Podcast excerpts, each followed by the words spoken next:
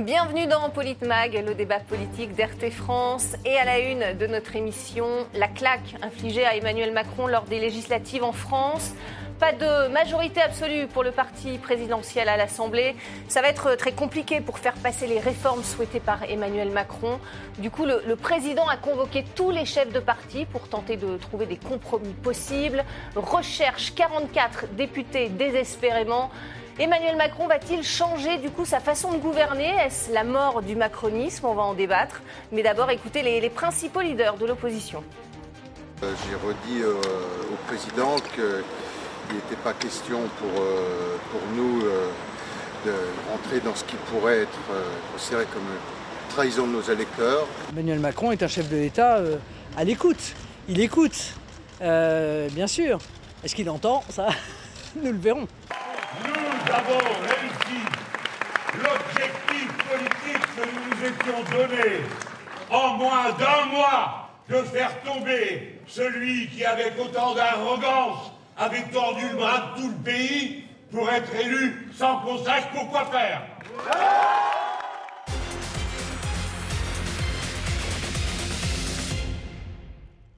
Le parti présidentiel mis en difficulté par les législatives en France, est-ce la fin de la méthode Macron? On en débat avec nos éditorialistes RT France. Avec moi sur ce plateau, Didier Maisto, bonjour. Bonjour. Merci d'être avec nous. Face à vous, à distance, Alexis Poulain. Bonjour Alexis.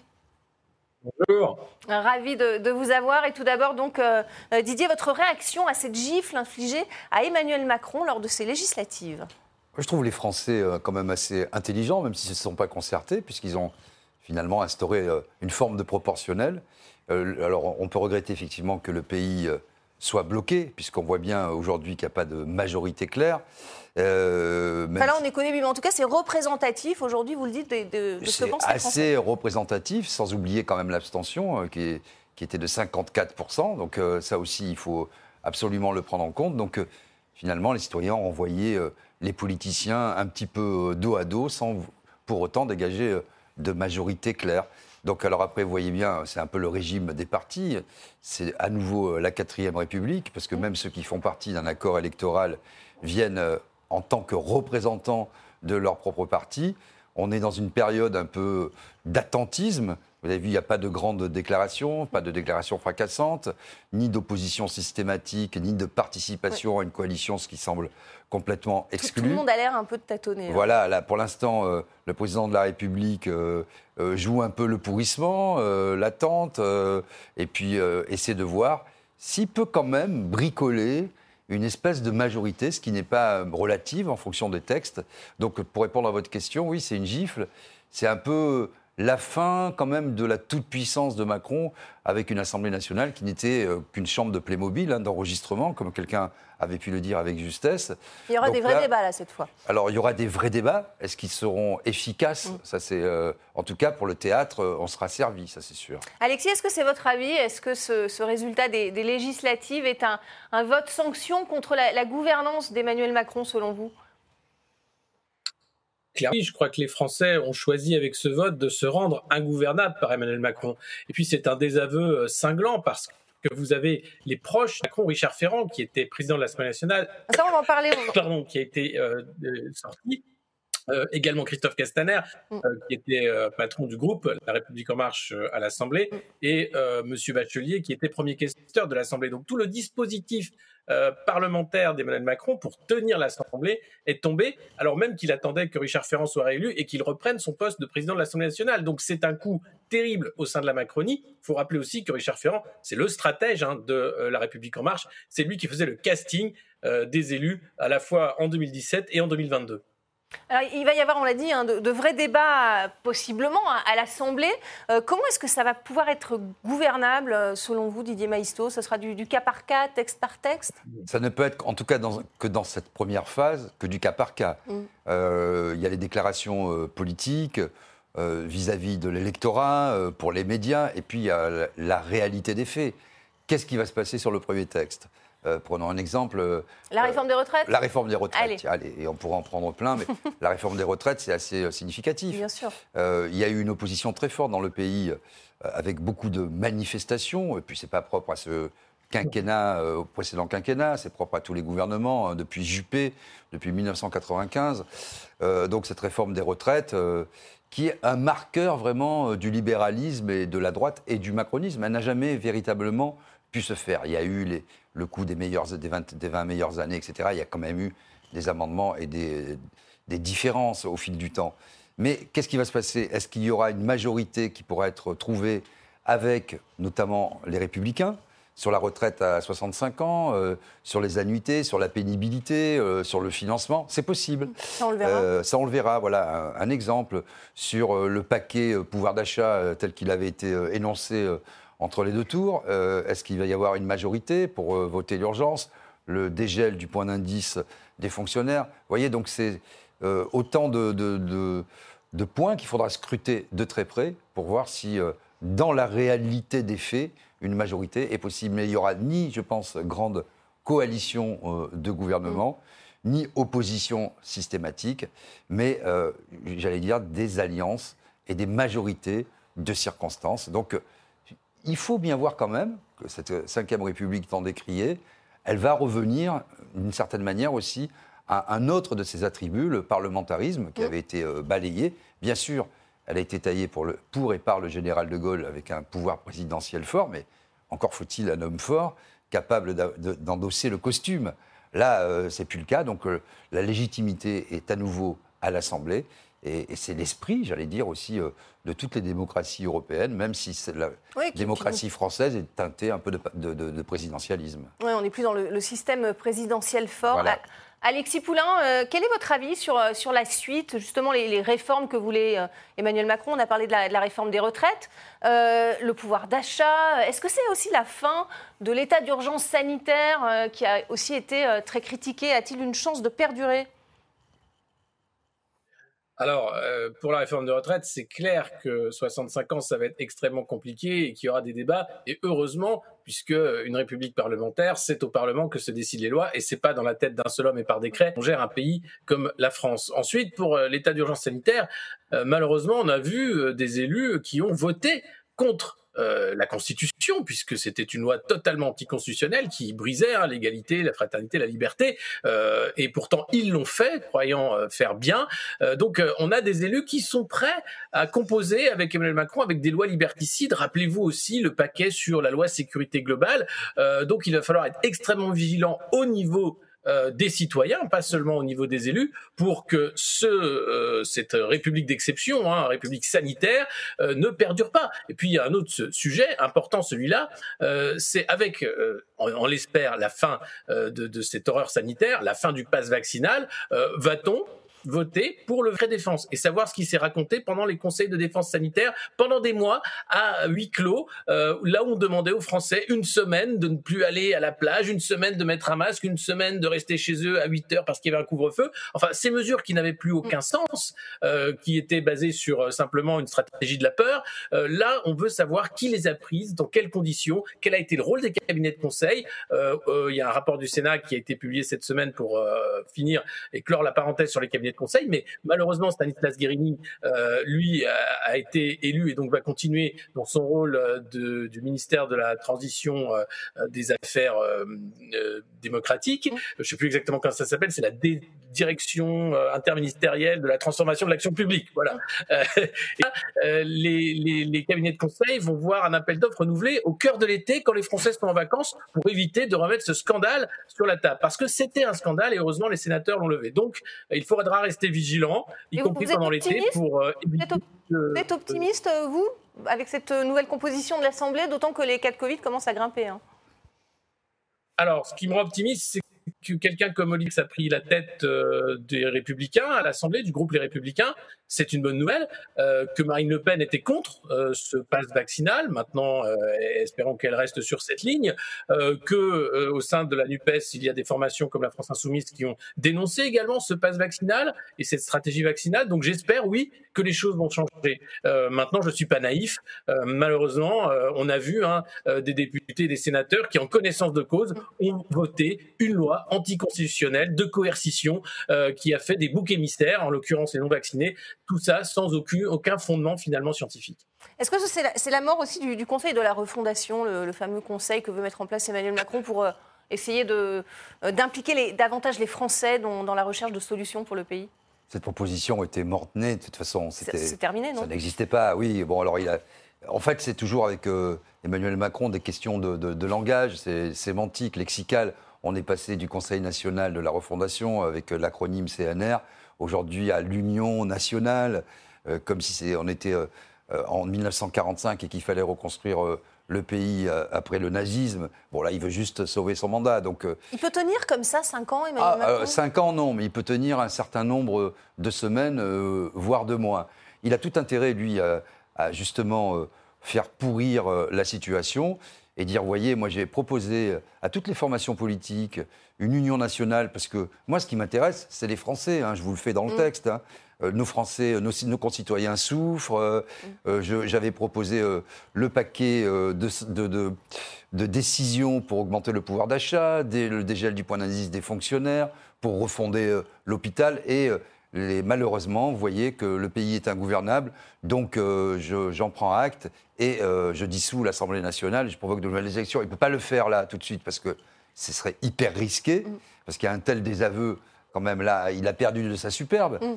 Imaginez quand même qu'il s'est, vous l'avez vu dans le lancement, vous l'avez passé dans le lancement du sujet, il, faisait des conférences de presse improvisées sur le tarmac, ça lui était jamais arrivé. Euh, n'oublions pas que c'était hein. l'homme de Brégançon hein, qui changeait de t-shirt euh, toutes les cinq minutes et qui, euh, sur les réseaux sociaux, venait nous faire la leçon d'épidémiologie, de médecine, d'institutions internationales, et que la France entière euh, la représentation nationale opinée du chef, si j'ose dire, c'est le cas de le dire, euh, en disant c'est magnifique, euh, quel, homme. Là, on est beaucoup plus modeste. L'humilité, eh ben, il est obligé de s'y astreindre, parce que c'est la situation politique qui le veut. Après, en revanche, il ne va pas, je pense, c'est pas un scoop, changer sur le fond. Alors ça, il, va toujours essayer de se faufiler. et puis. Et de, et de, faire du en même temps. Oui, et de faire du en même temps. Sauf que la situation politique a changé, mais la situation aussi, on est dans un deuxième euh, quinquennat, il n'y a, pas il a plus d'enjeu après, donc euh, même euh, les journalistes pas très courageux vont euh, sans doute un peu plus lâcher leur coup, puisqu'il y a être plus critique, vous voulez dire Plus critique, il n'y a rien à craindre derrière. Euh, il y a un peu plus d'analyse.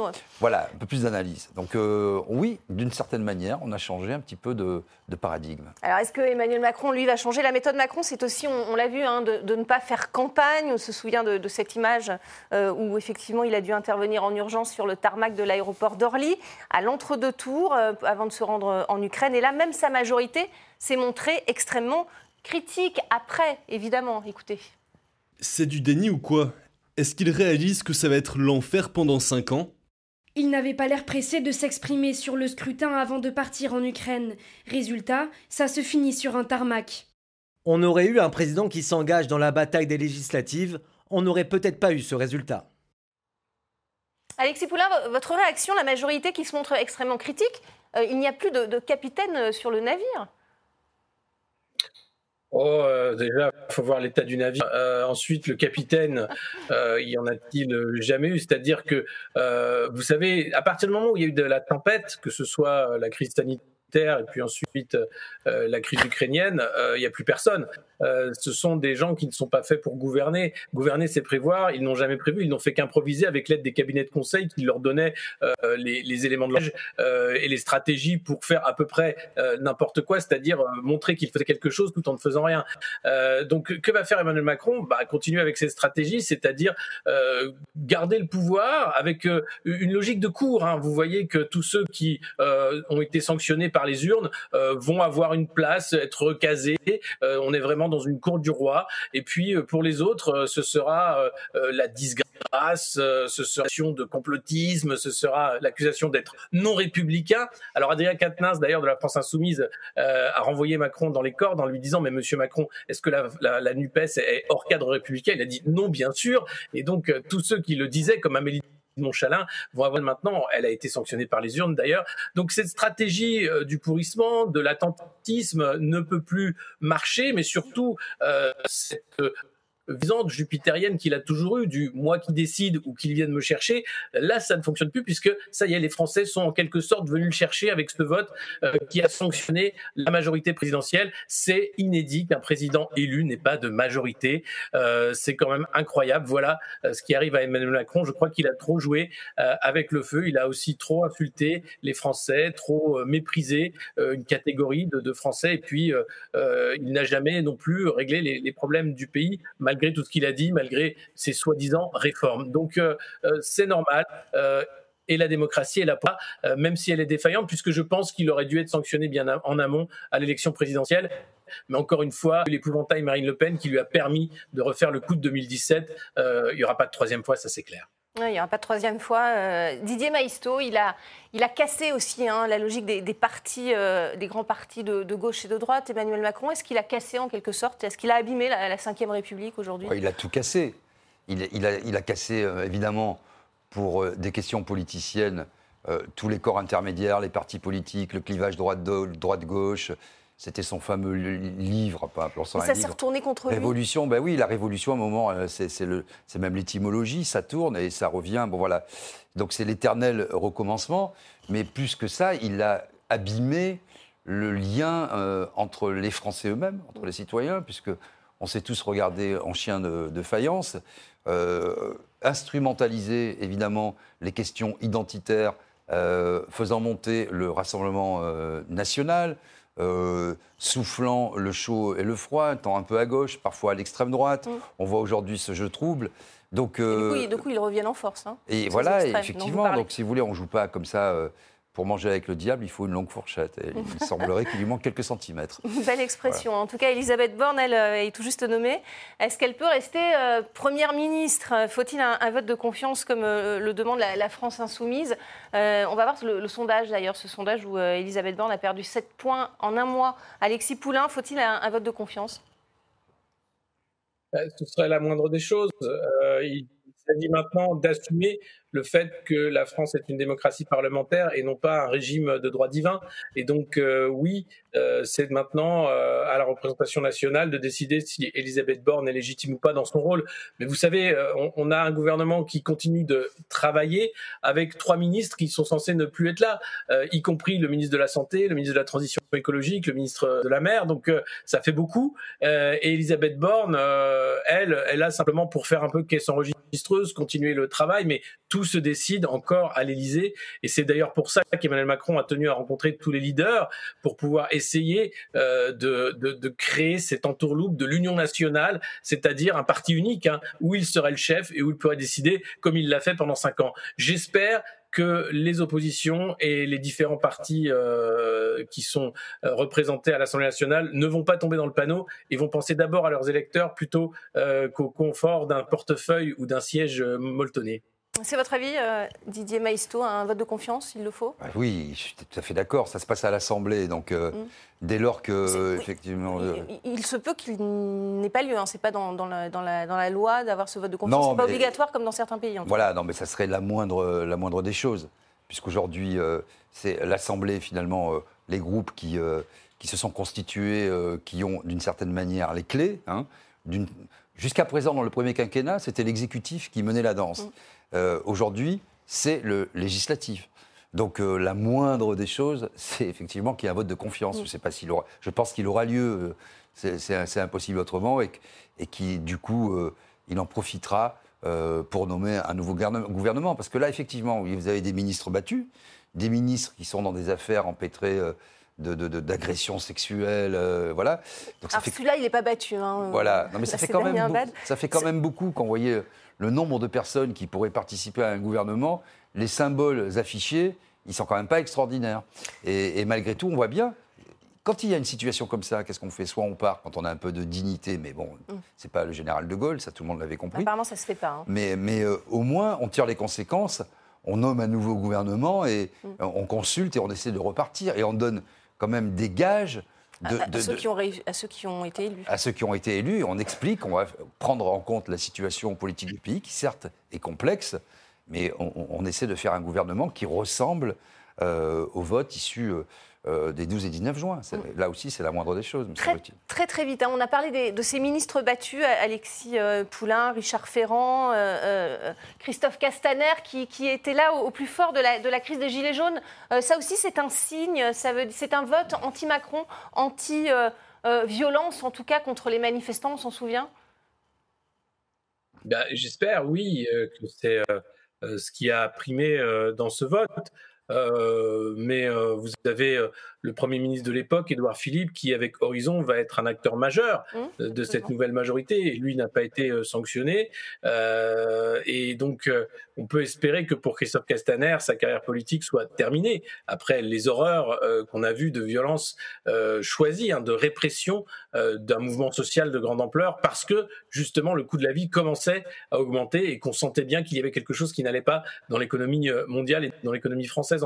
Donc, cette réponse par la violence, elle est inaudible, mais c'est Emmanuel Macron qui aurait lui aussi dû être sanctionné directement, puisqu'il n'y a qu'un responsable, c'est lui, et qui vient de me chercher, disait-il.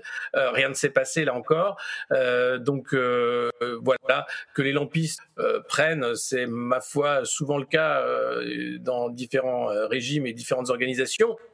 la question de l'organisation du pouvoir autour de la violence demeure posée. je rappelais la mort de Steve 21 juin, soir de fête de la musique, c'était euh, il y a quelques années sous Emmanuel Macron. Euh, là encore, il n'y a pas eu euh, d'hommage particulier, de rappel de ce drame qui aurait pu être évité, puisqu'il n'y a pas envoyé des gaz lacrymogènes lors d'une soirée festive entre jeunes qui n'embêtait personne à Nantes. Allez, on va passer au coup de gueule, coup de cœur de Politmag.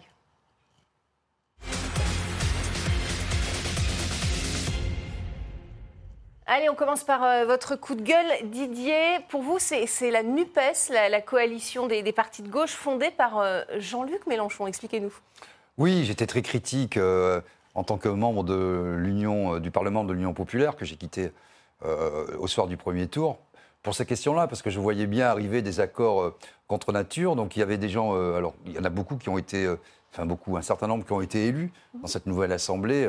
Je pense à Alma Dufour, par exemple, euh, ou à Rachel Keke. qui sont. C'est une bonne nouvelle d'ailleurs. Voilà, c'est une très bonne nouvelle. C'est des gens que je suis allé soutenir, etc., sur le terrain, qui sont euh, nouveaux, euh, qui ont des convictions. et qui se battent. Et qui se battent. Mais aller chercher des socialistes, moi j'avais posé la question et on m'avait dit non, non, c'est pas le moment, c'est pas le lieu pour en parler. Donc j'avais bien vu, j'avais bien compris qu'on allait ressusciter les vieux partis sociodémocrates. Il n'y a aucune différence entre un LR et un socialiste. Mm. On voit bien que ce sont des accords de circonstances qui n'ont pas marché d'ailleurs parce qu'il n'y a pas de majorité. Euh, il n'y a pas de majorité. Euh, mmh. ça a été un échec. Euh, bon, mais certes, ils ont augmenté le nombre de députés. Ce serait bien le diable s'il ne l'avait pas fait. Mais bon, on est quand même dans un score assez faible. je rappelle que le Rassemblement national est devant en nombre d'élus la France insoumise. Et mmh. puis surtout, une alliance contre nature, parce que sur les grands sujets, on l'a déjà vu dès hier, dès le mmh. premier jour, décision. Chacun revint dans son petit parti, mm. euh, gère ses petites euh, affaires. La France, il n'en est plus question. Et tout ce qui a été euh, défendu, le RIC, mm. la constituante, la sixième République, oh là là, c'est la préhistoire déjà. On ne parle plus du tout de ça. Donc oui, je suis assez inquiet. Ah, on peut avoir des surprises, hein, ça peut, revenir. toujours, il faut toujours être optimiste. Mais j'aurais préféré que le, programme continue et que les législatives, tout le monde fasse campagne sur ce programme un programme commun, davantage commun. Non, non, le programme de, de, l'avenir en commun, qui était cohérent, on pouvait le combattre, hein, mais il y avait une cohérence en termes d'écologie, euh, de lutte sociale, mm. économique. Euh, et tout, tout, cela était financé, intelligent, euh, bien construit. Des groupes de travail avaient été à l'œuvre pendant des années, des mois et des années. Et donc c'était cette société civile qui avait travaillé, ça a été balayé. quand je vois entrer au son euh, de On est là, on est là, euh, qui était le chant des Gilets mmh. jaunes, et que je vois euh, Olivier Faure, j'ai quand même un doute fondamental. Votre coup de gueule, Alexis, un, poste taillé sur mesure pour l'ancien ministre de l'Éducation nationale à, l'université Panthéon-Assas. Eh oui, c'est Jean-Michel Blanquer qui, euh, sanctionné euh, par le vote des Français, se retrouve euh, sans emploi, ni ministre ni député, eh bien, qu'à cela ne tienne, il demande au recteur de l'université Panthéon-Assas d'avoir la création express d'un poste sur mesure, un job payé à rien faire sans doute, pour continuer de pouvoir bourgeoiser entre bourgeois dans le Saint-Germain parisien. c'est proprement scandaleux. Ce sont ces gens-là qui, avec un mépris, un aplomb lénifiant, demandent aux chômeurs dans la précarité de trouver un travail, qu'il est critique de ne pas être euh, assez doué pour euh, euh, travailler à trouver un travail justement pour s'acheter un costume. Il a été ministre pour c'est choquant qu'il ait un poste dans une université? Écoutez, c'est l'ancien régime. Euh, c'est proprement scandaleux. Euh, je crois que ça fait longtemps que euh, M. Blanquer n'a pas été professeur. Ce qui aurait été drôle, c'est de le voir devant une classe de cinquième ou quatrième dans un lycée technologique, de faire 30 heures de cours par semaine et de voir un peu comment il s'en sort. Simplement ça. Juste qu'ils comprennent ce que c'est que la vie réelle un moment. Parce que ces gens déconnectés depuis des années, qui vivent dans les palais de la République, qui font eux les lois, hein, qui ont des idées formidables sur le travail d'enseignant, sur l'enseignant du futur, McKinsey hein, qui a demandé 300 000 euros pour un rapport sur cet enseignant du futur qu'on n'a jamais vu. Euh, ces gens-là ne savent pas ce que c'est d'enseigner, par exemple, quand je parle de Jean-Michel Blanquer.